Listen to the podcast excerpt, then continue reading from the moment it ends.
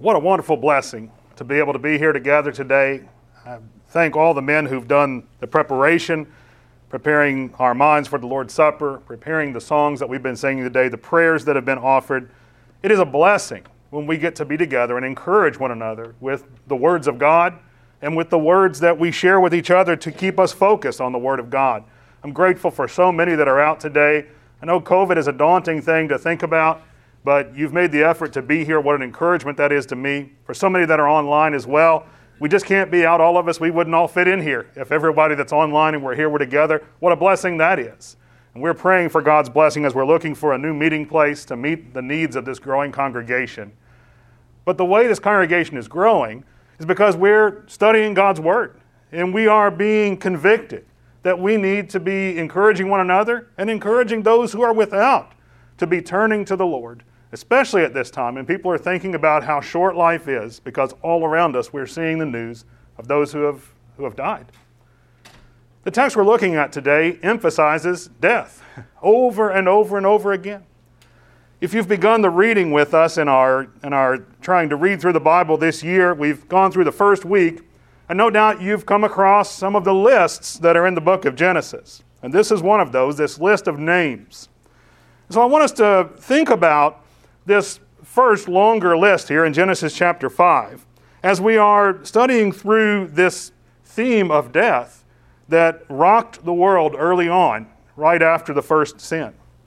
And so, I think the first thing we can notice as we look at Genesis chapter 5 is the value of all Scripture, even these lists. You may be tempted as you're reading in your daily reading to just kind of jump over these, to read through them really quickly. There's a lot of names that are hard to pronounce. It's no fun.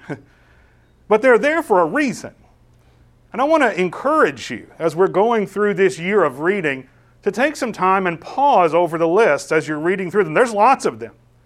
2 Timothy 3:16 says that all scripture is inspired of God, is profitable for our learning, for teaching, for exhortation, for the discipline of faith. All scripture is given by God. And so we need to understand that these lists are not just kind of random names. There's a reason that God has included them. Romans 15 and verse 4 says that the things that were written before time are written for our learning. I want to read this verse because I want you to think about the way it's written here and the way that the Bible has been written to us. Romans 15 4. Whatever things were written before were written for our learning, that we, through the patience and comfort of the Scriptures, might have hope. Think about the hope that some of these lists can give us kind of strange to think about that because, again, we tend to just jump over those lists when we come to them the lists of names, the lists of people. But these were real people. This is not some mythological story once upon a time. These are real people that really lived, that really served God, and that God remembered their names for good or for bad. And He is the one who chose to put them here. These things are written for our learning. Sometimes we read these these histories in the Bible, I rather call them histories than stories. They are stories that really happened, but they're histories. Sometimes we read them as though they were happening that moment and the people were reading about it. But no, the things happened to them and then they were written down later. God revealed the way they were to be written down to teach us something. And so we need to remember that as these things happened, they weren't getting the story that we are, they were living it. But what has been revealed to us is for our learning. The things God chose to reveal, the details He chose to include. And as we go through these lists, it's no different. These things are written for our learning. So we need to learn not to skip the quote unquote boring parts of the Bible. I'm guilty of that. I've done it. But I've learned as I've been going back and relooking at some of these lists that there's a lot that God is actually teaching us through these lists. And I want to encourage you as we go through this list to kind of think about some things that God is teaching us here in Genesis chapter 5 specifically today. So we recognize the value of all Scripture. It's the Holy Spirit who's put all of these words here for our learning. So, what can we learn from this list of names that we have in Genesis chapter 5?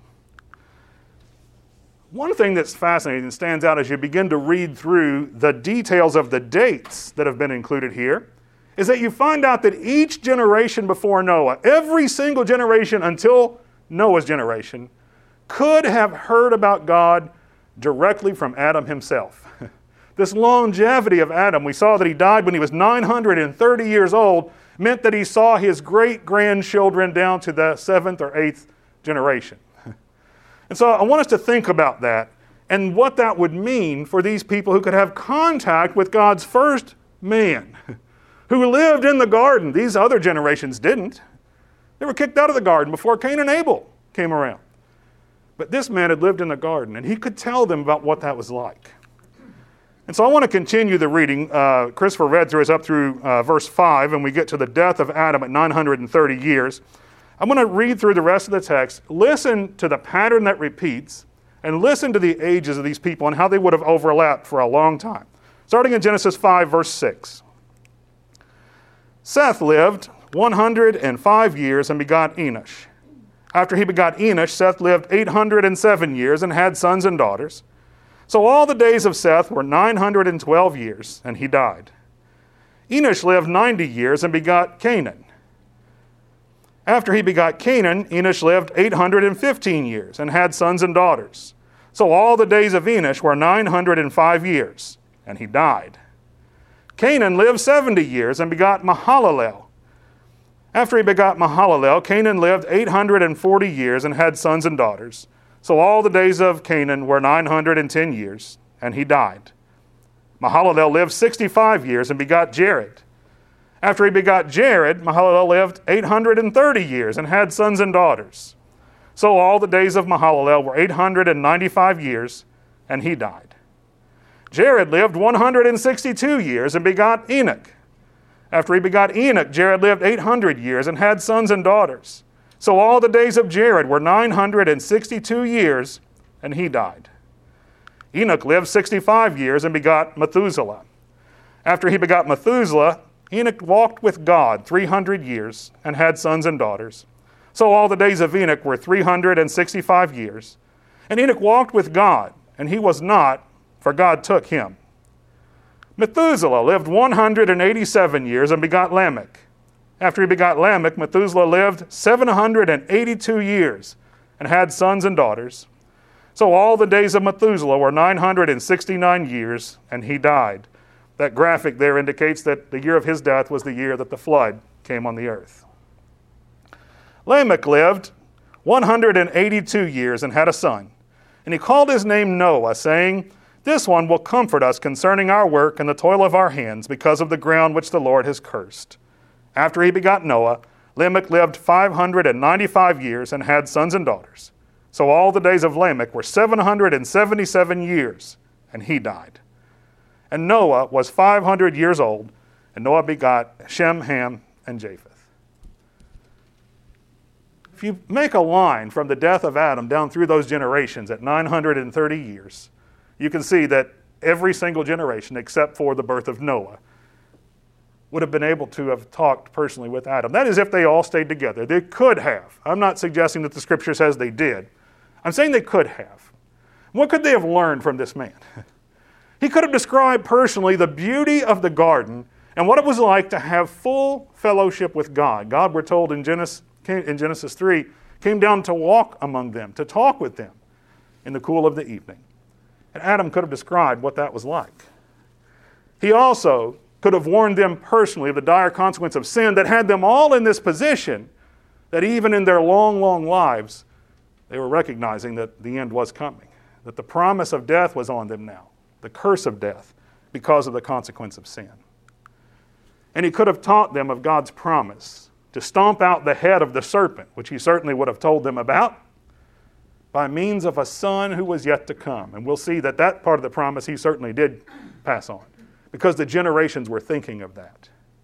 Adam could have taught all of these things this hope of a paradise that had been lost because of sin, and the hope that one was coming that would restore that paradise. All of that would have been taught by a credible eyewitness testimony of one who had been there, who had been in the presence of God before there was ever a written revelation about it, Adam could have taught all of these things, and certainly he did pass this on at least to Seth, who then would have passed it on to his children. Because we see this knowledge going down through the generations. But what that shows us is that, in a sense, from the very beginning, from the first time sin came into the world, Adam could have preached the gospel the good news of one seed of man that was coming to stomp out the serpent who had caused them to bring sin into the world. What we really see, though, as we see generation after generation of people dying is we see that God keeps his promises. We're told in Hebrews chapter 6 verse 18 that it's impossible for God to lie. When he wanted to confirm his promise to Abraham, he confirmed it with an oath, swearing by himself that by two proofs in which it's impossible for God to lie, could be more certain about the promises he was making. Hebrews 10:23 tells us to be faithful without wavering because the one who makes the promise is faithful. We know God's going to uphold his end of the promise. Let's uphold ours as we're serving him. God keeps his promises. We expect that God's going to keep positive promises. When we think about the promises of God, we like to think about the blessings. God has promised that we'll be with him for eternity if we'll be faithful. He's also promised, however, that we won't be with him for eternity if we're unfaithful. But we like to think of the positive promises of God. In Genesis 3:16, he told Eve that he was going to give her children, that he was going to multiply her, her increase. He had already told the serpent in verse 15 that it was the seed of this woman that was going to stomp out his head while he bruised his heel. We see that in Genesis 3 and verse 20 that they accepted that, that Adam and Eve began then to populate the earth, and Adam called his wife's name Eve because she was the mother of all living. They accepted this promise that God had given them. That was a positive promise, that there was something to look forward to. We also see that the ancients had hope in this. Adam and Eve continued to, to prepare children. In Genesis chapter 4 and verse 1, Eve says, I've received a son from the Lord. According to his promise, he's given me a son. Perhaps she's thinking already in Genesis 4, this might be the one. Certainly, by Genesis 5, verse 29, when Lamech names his son Noah, he says, This one will be the comfort for us concerning all the work and toil of our hands because of the ground which the Lord has cursed. Where did he get that from? He's thinking of that promise made back in Genesis 3 15 and 16 that was passed on through the generations to the point that Lamech knew about that promise and thought Noah must be the one. In a sense, Noah was. He was the shadow of the one. He did bring about salvation for the eight on that boat because of his obedience. But as I mentioned, God will also keep his negative, if you will, promises. In Genesis 2 and verse 17, he told them if they were to eat of the tree that he commanded them not to eat from, surely they would die. In Genesis 3:17, when he hands down the curse on Adam, he says that he's going to die. His days would be counted. And in verse 19, he would eat from the sweat of his brow until he returned to the earth, because he was taken from the earth. God keeps his promises. So the wrath of God is revealed, starting really here in Genesis 5 in a repetitive way. Romans 1:18 says the wrath of God is revealed from heaven among men. All men recognize that death is coming. The end of Romans chapter 1 says they understand that the judgment is that doing evil things means that you should pay with your life. And yet they still do them. The justice and the wrath of God are revealed. And death is one of the great ways that God reveals his wrath against sinful men. And so these generations are long. We can't imagine 900 years many of these people live, 900 plus. But each generation in this reading usually ends with the words, and he died. 969 years Methuselah lived. Yet what the record says is he died after all that time eight out of the ten generations on this list, it says, and he died. But isn't that interesting? Eight out of the ten. There are a couple of rays of hope in the midst of all of this death that God is holding out this hope. And I told you, Romans 15 4 says, as we read the scriptures, it should give us hope. There's hope even in this long list of, and he died, and he died, and he died. And that hope is for the great blessing of life, walking with God we learn through this list, through the simplicity of the way this is revealed, that life's greatest blessing is walking with God. It's actually mentioned twice in the context here. We're told first that Enoch walks with God, and later, in the other chapters that follow, Noah walks with God. And it's his story that's then uh, that's brought out a little bit more detailed, and it's the one that we remember. But as we look at Genesis 4:16 down through 532, really you could go further there's a contrast between two generational lines. To go down through this part of the text. Genesis 4:16 through 24 is talking about the lineage of Cain. We know who Cain was. He's the one who killed his brother Abel. And then what we're told is he went out from the presence of the Lord. But he went out and he got married and he had sons and they had sons, and we get that part of the lineage in the first uh, part here before we get into chapter 5. We're looking at the lineage of Cain, one who went out from the presence of the Lord, and there's a focus in the text there. The textual focus in, in chapter 4, verses 16 to 24, is on earthly things. We're told about the people who built cities and named them after their sons. What about the ones who were the fathers of all who, who play musical instruments, the father of all who develop bronze tools, the ones who live in tents and herd livestock? None of these things are necessarily sinful in and of themselves, but they all have a focus on what can we do here and now. We're here on this earth, let's make the best of it. And that's what we see as the focus in that text in Genesis 4 down through the end of the chapter. We also see, though, there are sinful practices. Pick up at around verse uh, 19, Genesis 4:19. Lamech, another Lamech, this is from the line of Cain, took for himself two wives. The name of one was Adah, and the name of the second was Zillah. And Adah bore Jabal. He was the father of those who dwell in tents and have livestock. His brother's name was Jubal. He was the father of all those who play the harp and flute. And as for Zillah, she also bore Tubal Cain, an instructor of every craftsman in bronze and iron. And the sister of Tubal Cain was Naamah. Then Lamech said to his wives, Adah and Zillah, hear my voice. Wives of Lamech, listen to my speech. For I have killed a man for wounding me, even a young man for hurting me. If Cain shall be avenged sevenfold, then Lamech seventy sevenfold. You see this sinful practice. Polygamy begins here, murder, boastful murder, and this prideful twisting of God's word, exactly what Satan had done in the garden. We see that Lamech is doing that now. He's kind of quoting what God said about protecting Cain, and he says, But I'll do much worse than that. All Cain's got to protect him as God. Woe to the one who crosses me, because I'll take care of my own business. Sinful boasting against God. Those are the things that are brought out in that particular lineage in a short list. There's so much that you see that is negative and brings out this sinful arrogance. God Himself is never mentioned in that list except for when Cain went out from the presence of the Lord. Isn't that interesting? But what a contrast when we look at the next lineage, the lineage of Adam and Seth, that begins at verse 25 in chapter 4 and goes on through the end of the chapter that I just read a few moments ago.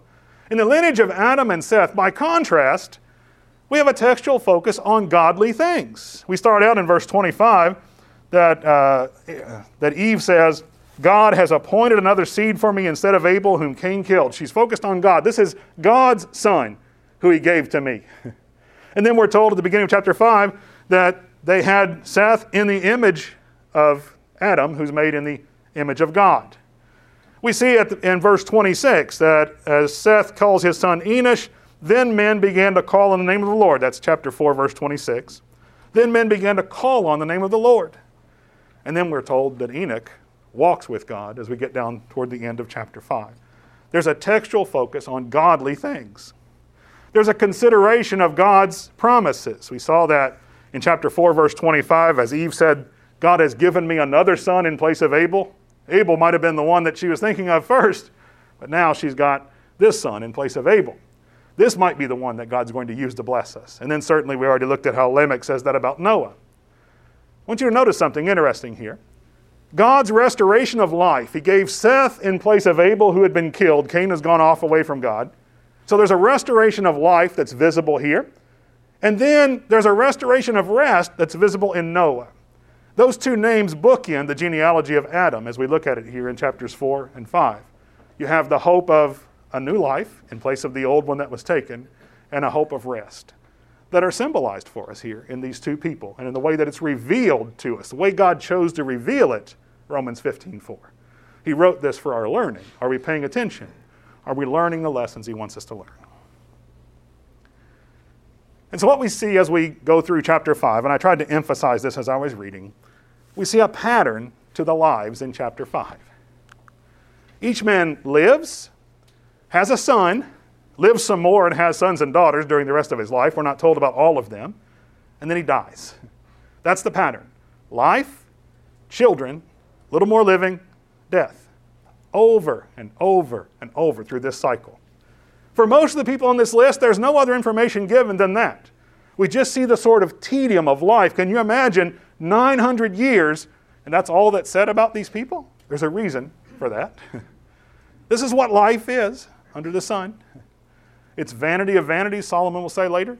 There's nothing new under the sun. It's this same tedious pattern over and over. There has to be some point, there has to be some hope to life. Our friends around us are despairing as they look at life and think, is this all there is? It's just this repetition? We're just born and then we're replaced by our children and they're replaced by theirs. Is that all there is? Is it that pointless? If you don't have a worldview that includes God, that's all there is. It is pointless. But that's not where this lineage ends up. Because they're focused on God, the focus of God comes through here. They accept the curse, they understand, they fulfill their roles in the hope that the next generation son may be the one that'll stomp out the, the head of the serpent. The next generation may be the Christ. And can you imagine then Jewish generations after generation after generation? As our brother pointed out before the Lord's Supper, they were waiting for this moment when the king would arrive. They didn't know when it was going to be, but each generation lived in the hope. Paul told the Pharisees that, that he's being judged for the hope of Israel, for the one who would come and would take their sins away, who would reign over them. So they lived out their lives, this course of life, in hope because of the generation that was to come. 1 Timothy 2:15 intimates that the role of women in childbearing will bring about salvation. It's interesting how the wording is there in 1 Timothy 2:15. But the concept there is not that you have to have children to be saved, but it's by accepting the role and performing the duty of motherhood, raising a son that perhaps will be the one. Well, that continues today. The Christ has already come but women who are dedicated to their role. Raise children who serve can bring about salvation to others as they teach and as they carry the word on. There is still a purpose to our continuing in this life series here. But this pattern, as we're reading through chapter 5, I hope you notice this. All of a sudden, the pattern changes when we get to Enoch. There's all these people who lived, had children, lived some more, and died until we get to Enoch. Because Enoch lives, has a son, walks with God 300 years, does not die. God takes him. The curse is broken. As the pattern is broken in Enoch, the curse is broken in Enoch. What made the difference? Along this list, what made the difference is he walked with God. He accepts the curse, and yet he accepts the curse, putting his faith in God. We're told more of this story in Hebrews chapter 11.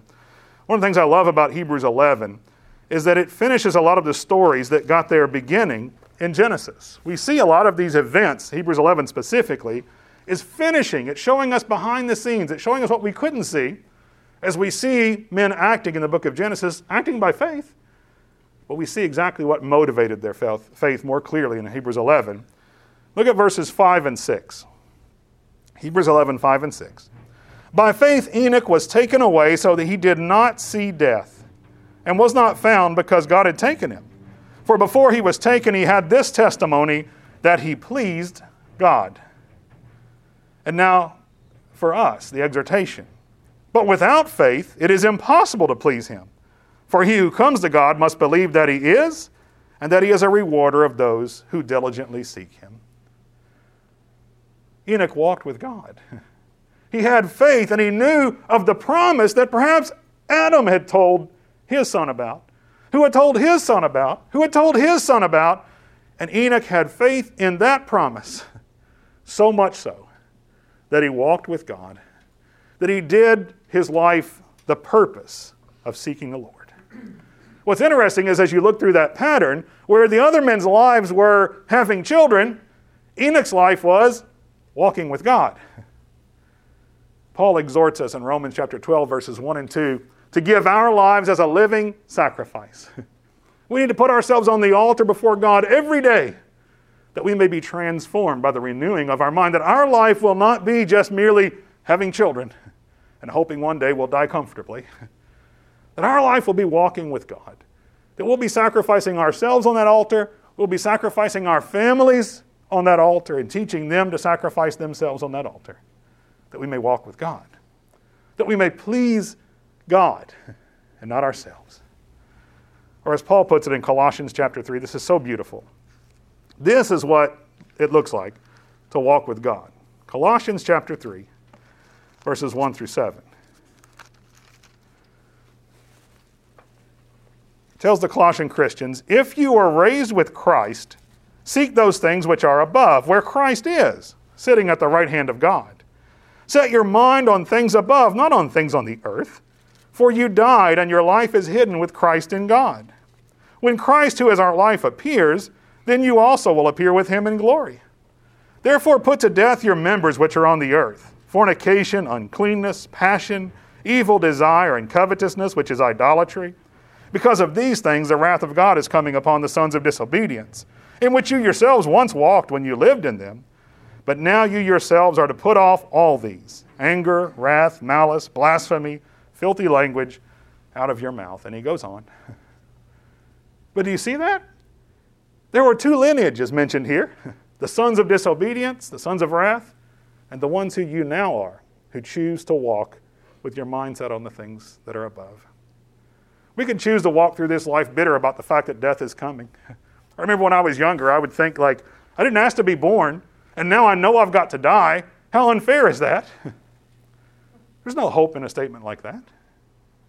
But as you come across the Word of God, and you recognize what a glorious hope there is, I was born into the hope of being able to live on for eternity. Not to think about death, but to think about life and to think about the opportunity God has given me to walk with Him now, help others to walk with Him now, and to serve Him in a way that He would see me as a friend of God and bring me with Him when He comes to restore all things. The pattern is broken with Enoch.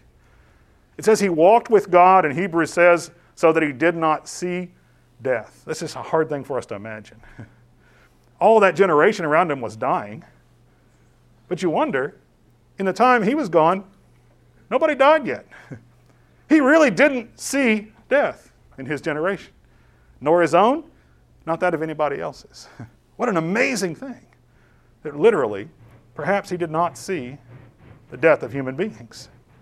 There's only two men in the Bible who have the distinction of not dying.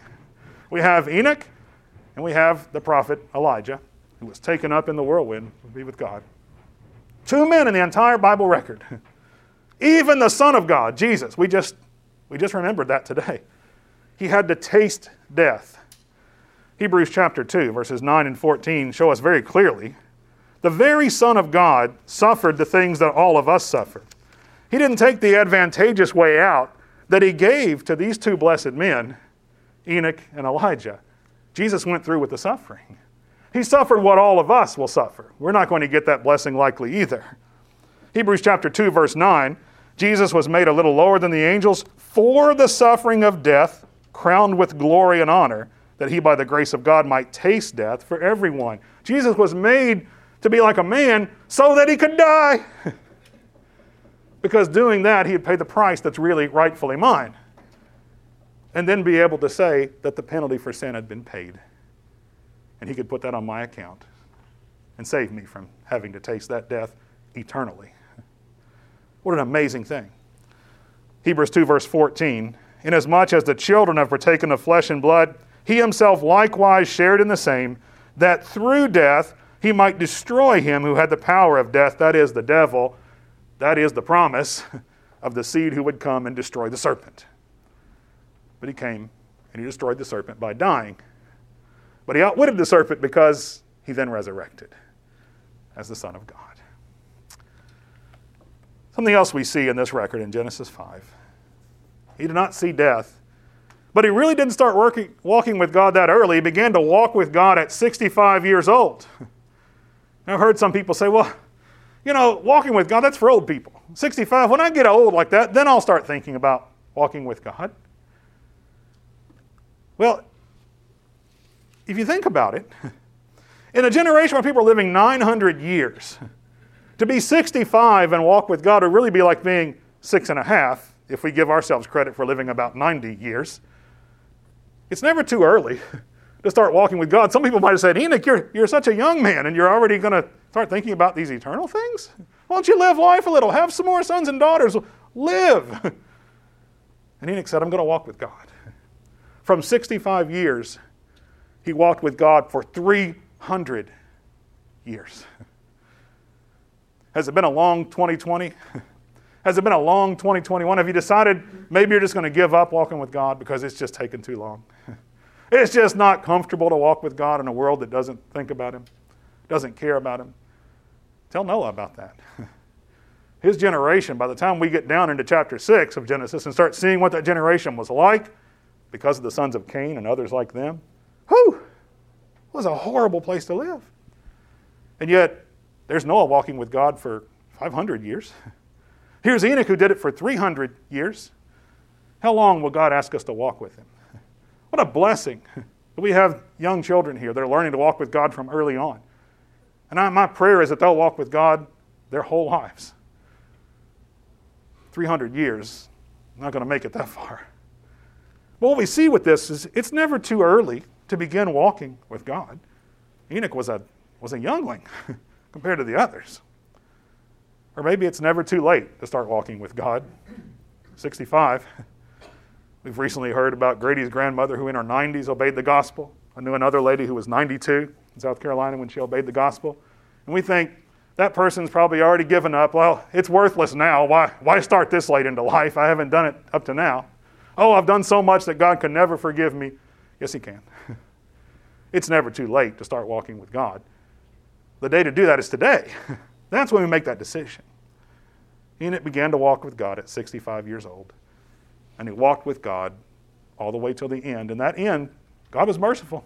Said, Come on, just come with me now. he gave him rest early.